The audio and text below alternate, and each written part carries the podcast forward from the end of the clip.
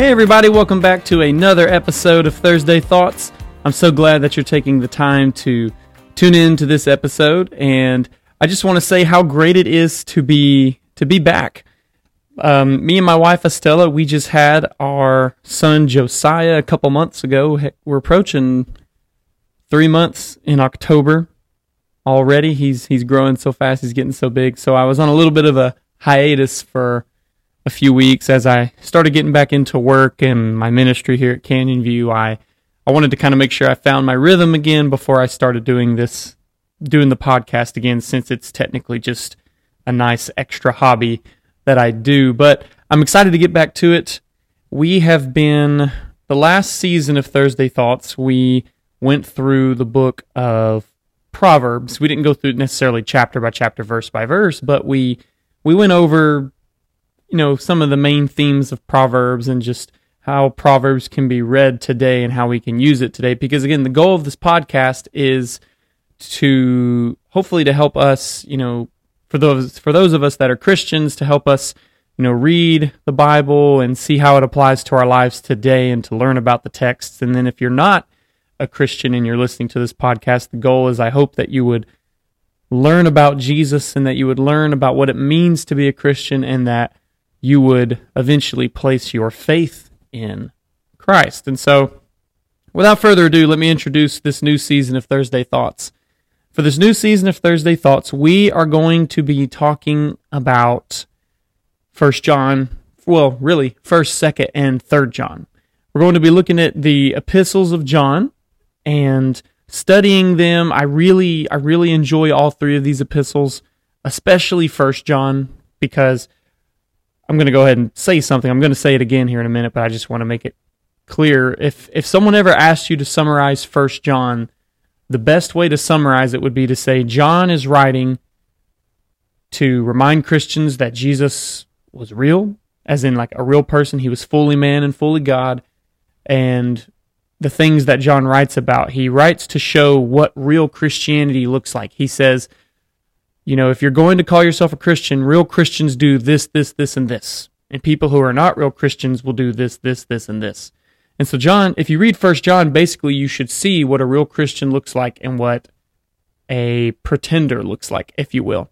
Uh, there's a famous book, uh, Kyle Idman, Idleman, I believe is his name. Uh, his book is called Not a Fan. And the book is about basically a lot of people are fans of Jesus and they you know, they, they like to sit on, on the sidelines and wave and cheer about Jesus, but a lot of people aren't followers of Jesus.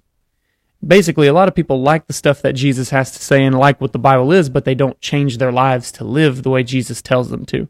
And so that's kind of what his book's about. And in, in a way, that's kind of what First John is about. And we're obviously we're going to start with First John, at least the first chapter of First John today.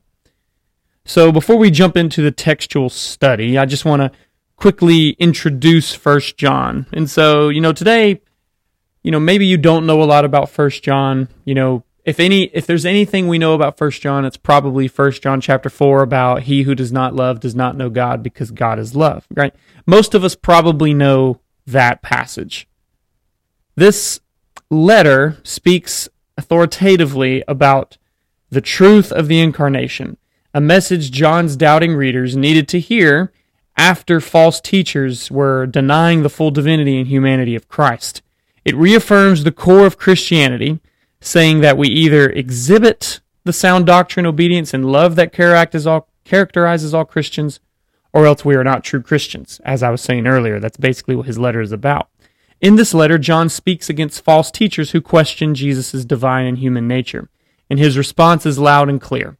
Jesus is fully God and fully man. One of the major themes of 1 John is love.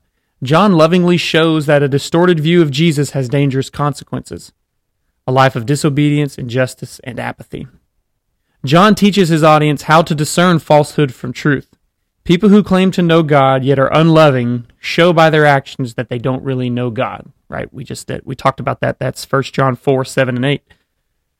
As people know God more, they live in a more selfless way, offering kindness to other people and showing compassion to those in need. They're transformed.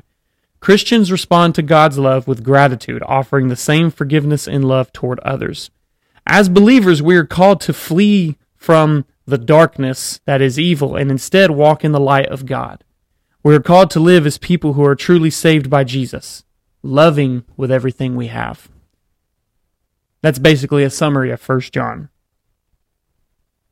So technically First John is anonymous, which means that no one really in the writing, there's no pointing to an author, but tradition, Christian tradition ascribes the authorship to John the apostle.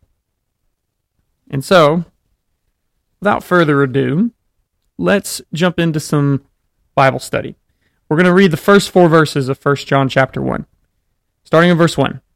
That which was from the beginning, which we have heard, which we have seen with our eyes, which we looked upon and have touched with our hands, concerning the word of life. The life was made manifest, and we have seen it, and testify to it, and proclaim to you the eternal life, which was with the Father, and was made manifest to us. That which we have seen and heard, we proclaim also to you, so that you too may have fellowship with us. And indeed, our fellowship is with the Father and with his Son, Jesus Christ.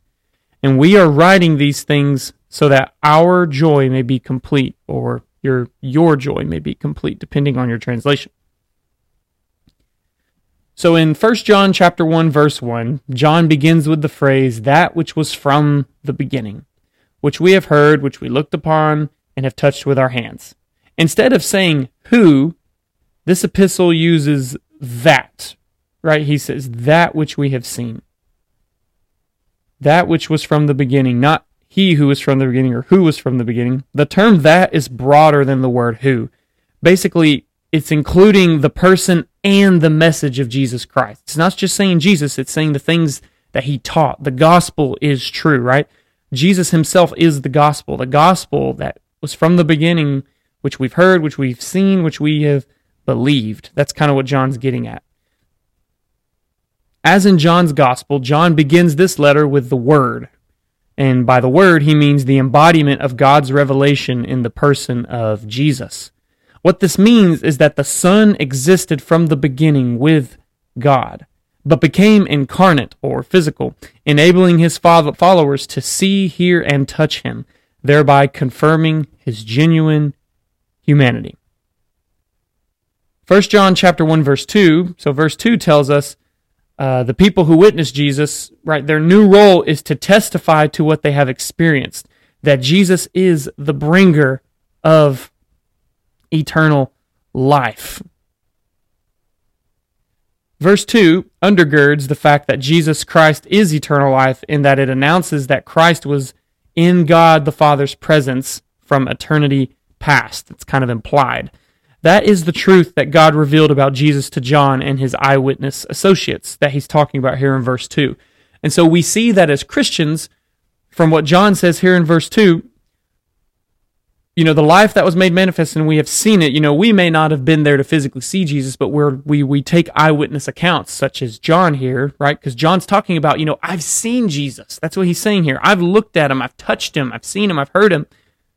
And so what is our role as Christians today according to verse 2? To testify to it and proclaim to you the eternal life. So, in other words, our job as Christians is to tell others about Jesus. In verse 3, John is writing to address a division in the community, right? And it seems that the sequence of verbs leading up to verse 3 places emphasis on seeing, right? Well, we listen to some of these words. What we have seen with our eyes, what we have beheld, the life that was revealed and we have seen and bore witness, the eternal life which was with the Father and was revealed to us. That's all in verse 3. In effect, John highlights the reality of the incarnation of the Word of life by the giving first place to seeing. John proclaims the incarnate Jesus Christ to his readers in order that they also should have fellowship with him. So whenever we're talking about the incarnation of Jesus, we're basically meaning how Jesus came and lived as a human being. I, I just realized some of you may not understand exactly what that word means. So incarnation basically just means that Jesus came, the Son of God came and actually lived as a human being on earth. And so that's what John is saying. John is obviously having to address the fact because the people have been hearing other teachings, false teachings about Jesus. Um, we'll get more about, we'll talk more about who these false teachers are in later episodes. But specifically, John is trying to remind people that Jesus was real. Jesus actually lived. Jesus actually went about and you know did things as a human. Uh, that sounds very familiar today. You know, we may not necessarily be combating false teaching all the time. Sometimes we do about Jesus, but you know, this day and age, uh, a way in which we have to make sure that we proclaim the incarnation of Jesus, that he was an actual human being, is just uh, in for an apologetics sake. You know, to just you know tell people that Jesus was a real person. He did actually live, and so that's part of our job as Christians. And then in verse 4, John concludes his prologue by saying, The net result of community of fellowship will be joy, that joy may be complete, uh, which is really important. And we'll, we'll discuss that here in a minute after we do text study. So now let's read verses 5 through 10 through the end of the chapter. So, starting in verse 5, this is the message that we have heard from him and proclaimed to you that God is light and in him is no darkness at all. If we say we have fellowship with him while we walk in darkness, we lie and do not practice the truth. But if we walk in the light, as he is in the light, we have fellowship with one another, and the blood of, his, of Jesus his Son cleanses us from all sin. If we say we have no sin, we deceive ourselves, and the truth is not in us. If we confess our sins, he is faithful and just to forgive us our sins and to cleanse us from all unrighteousness. If we say we have not sinned, we make him a liar, and his word is not in us. So now let's talk about these verses and let's break this down. 1 John 1 5 implies that God originated the message delivered by Jesus Christ. So God is the author of the message that Jesus brought, which is what Jesus basically said in the Gospels. John switches his attention to God after having announced that he is writing to his audience concerning the incarnate Son of God, the Word of life, so that they may persevere in their fellowship and joy with the apostolic witnesses, eyewitnesses. God is light. And here in verse 5, we see God is light, and it's a common metaphor in the Old Testament and Jewish literature for God's perfection. You can look at Psalm chapter 4, verse 6, Isaiah chapter 60, verses 1 and 2. God's light serves as a beacon for righteousness and leads others to him. Psalm 27, verse 1.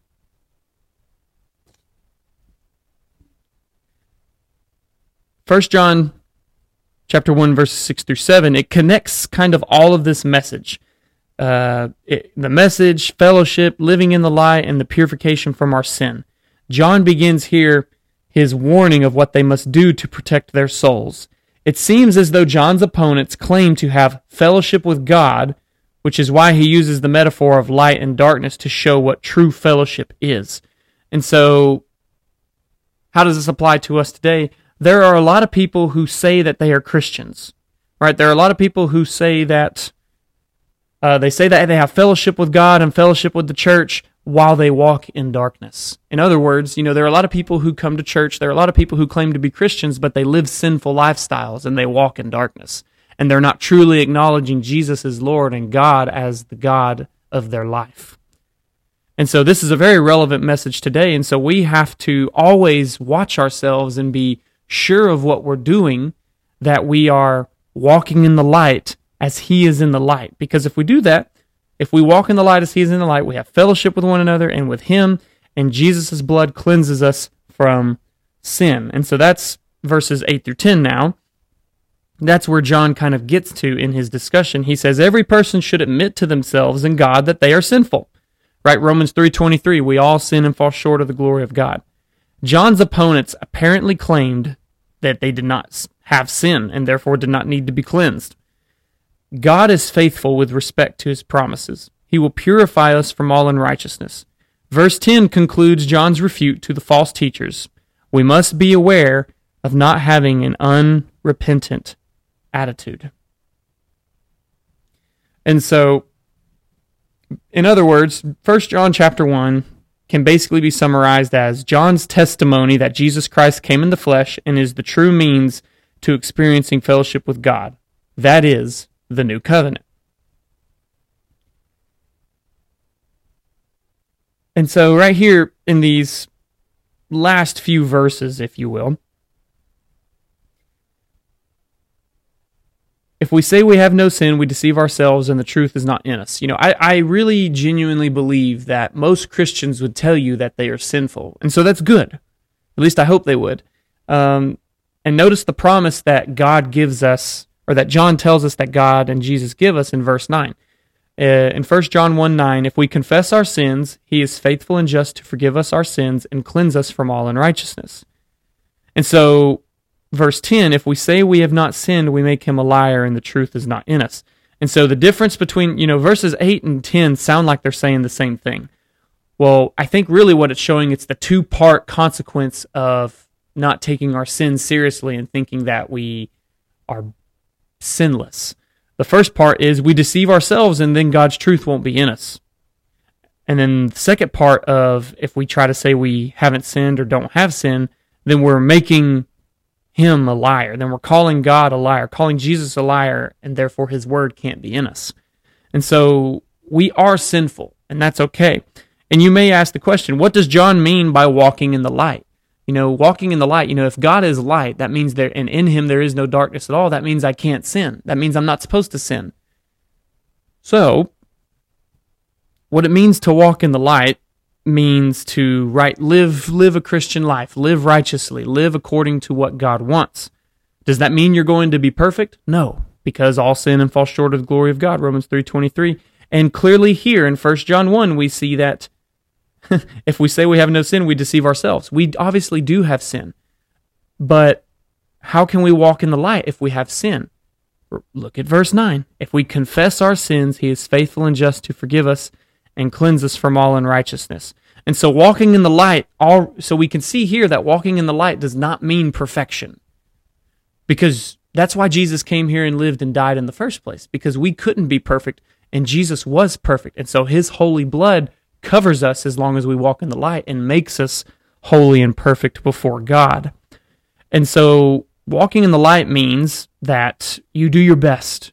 And when you do mess up, don't try to hide it and don't feel proud and don't com- and like not confess your sin to God or anybody else, but confess your sin. We need to confess our sin because if we do, what did verse 9 promise us? God is faithful and he and he's just to forgive us of our sins and to cleanse us from all unrighteousness. So, I'm going to reiterate it one more time. Walking in the light does not mean perfection. It means that we're striving toward perfection, but it doesn't mean that you have to be perfect because you're not going to be but it just means that you're genuinely trying. We'll see in First John chapter 2 next Thursday, Lord willing, if we get to do that study, what John means. You know, you have to do your best to obey the commandments of God. And sometimes you're going to mess up. And so then you just have to pray for forgiveness and try to do better the next time. And so, why is John so worried about writing about the incarnation of Jesus? Well, obviously, again, we're going to talk about it in later episodes. There are apparently these uh, these Gnostic teachers. That's the name of these guys. I'll go ahead and tell you their name. There was this group of false teachers in the early church called Gnostics. They were Gnostic believers, and they they basically were deny. They were basically saying that Jesus never really came as a man. He was just kind of like a spirit who appeared and gave the appearance as if he was a man, but he was really just a spirit. Um, and so John is trying to combat this and be clear with people that no, Jesus Jesus was an actual human being. He was real and he was flesh and blood and he lived here. And another thing is too is that's literally the message of the gospel. Jesus, you know, why is John so worried about writing about the incarnation of Jesus? Because that is the gospel. Because we were imperfect, right? We were sinful and we were destined for for doom and hell. But Jesus came, became a human, and lived a holy and perfect life that we could not live and died for us and rose again from the grave. That is why John is so worried about writing about the incarnation of Jesus, because if Jesus didn't actually come as a human being and live and die for us, then our, then we would have no real salvation and the gospel wouldn't be true. I mean, Paul kind of talks about that in 1 Corinthians 15. Um, if Christ has not been raised, if Christ had not died and all this stuff, then all of our preaching is in vain. And so that is why John is making an effort to really lay out the incarnation of Jesus and what true Christianity looks like. You know, and so another question I think about is what does John say true fellowship entails? Uh, True fellowship means that you walk in the light. True fellowship means that you pray for the forgiveness of your sins and that you do your best to proclaim Jesus, right? And that you proclaim that God is life. That's or light. That is what fellowship entails. That is what fellowship is all about. And again, why does John say he's writing, right? And what does that mean? Why is John saying he's writing and what does that mean? He says that he's writing so that our joy may be complete. And what does that mean? I believe the joy is the joy in our Lord. The joy that can be complete is that we can have joy and confidence that we believe in the truth of Jesus Christ, that we are walking in the light as He is in the light. We can take joy because if we're doing the things and we're obeying the message that John is writing here that's coming from God and from Jesus, then we can feel confident about our salvation and that we can trust our lives and we can trust God because God is faithful. And so I think a big takeaway from as we're concluding this episode, a big takeaway for this first episode of Thursday Thoughts is uh, basically three things. Number one being that Jesus was a real person, that he did live and he did die for us. Number two is that in order to have fellowship with Jesus, we have to walk in the light as he is in the light. By proclaiming the word, by loving people, by receiving forgiveness from our sins. And then number 3, part of that part we have to realize is that walking in walking in the light as he is in the light, being in fellowship with him does not mean that you have to be perfect. But it does mean that you have to do your best to seek out that perfection and to walk in the light as He is in the light. And that when you do mess up, you need to confess your sins. We, whenever we all mess up, because every single one of us sin, we have to confess our sin and do our best to live holy and righteous lives. I want to thank you all for tuning in to another episode of Thursday Thoughts. I hope that this has been encouraging for you, and I'm excited to continue studying First John and learning about the Word together. And let's continue to walk in the light as He is in the light. Praise God.